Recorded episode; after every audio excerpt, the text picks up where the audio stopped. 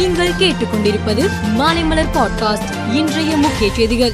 தமிழ்நாடு சட்டமன்ற பேரவையில் இன்று முப்பது மூன்று இரண்டாயிரத்தி இருபத்தி மூன்று வைக்கம் போராட்ட நூற்றாண்டு விழா கொண்டாட்டம் குறித்து விதி நூற்று பத்தின் கீழ் முதலமைச்சர் மு ஸ்டாலின் அறிக்கை அளித்தார்.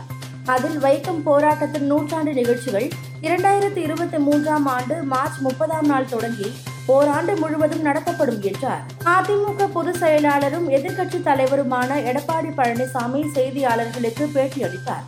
அப்போது அவர் அதிமுக பாஜக கூட்டணி தொடர்ந்து வருகிறது என்றார். மத்திய பிரதேச மாநிலம் பட்டேல் நகரில் உள்ள ஸ்ரீபலேஸ்வர் மகாதேவ் ஜூலேலால் கோவிலில் பழமையான படிக்கிணறு ஒன்றின் கூரை பாரம் தாங்காமல் இடிந்து விழுந்தது.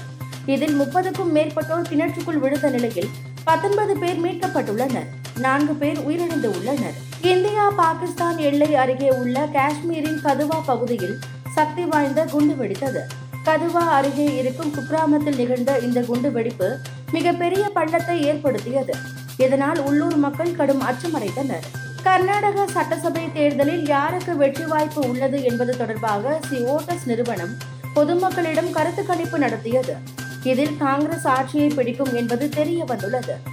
காங்கிரஸ் கட்சிக்கு நூற்று பதினைந்து முதல் நூற்று இருபத்தி ஏழு இடங்கள் கிடைக்கும் என கருத்து கணிப்பில் கூறப்பட்டு உள்ளது பிலிப்பைன்ஸின் தெற்கு பகுதியில் உள்ள மின்டாவ் தீவின் ஜாம்போங்கா நகரில் இருந்து சுலு மாகாணம் ஜோலோ தீவுக்கு கப்பல் ஒன்று வலுத்தீவு பகுதியில் சென்று கொண்டிருந்த போது திடீரென்று தீ விபத்து ஏற்பட்டது.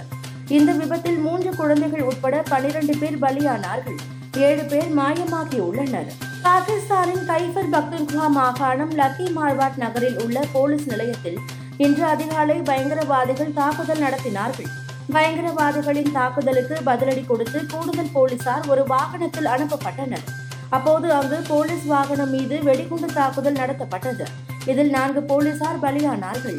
டெல்லி கேபிட்டல்ஸ் அணியில் காயமடைந்திருக்கும் அணியின் கேப்டன் மற்றும் விக்கெட் கீப்பரான ரிஷப் பண்டுக்கு பதிலாக வங்காளத்தை சேர்ந்த இளம் வீரர் அபிஷேக் போரல் அணியில் சேர்க்கப்பட்டுள்ளதாக தகவல் வெளியாகியுள்ளது. மேலும் செய்திகளுக்கு மாலைமலர் பாட்காஸ்டை பாருங்கள்.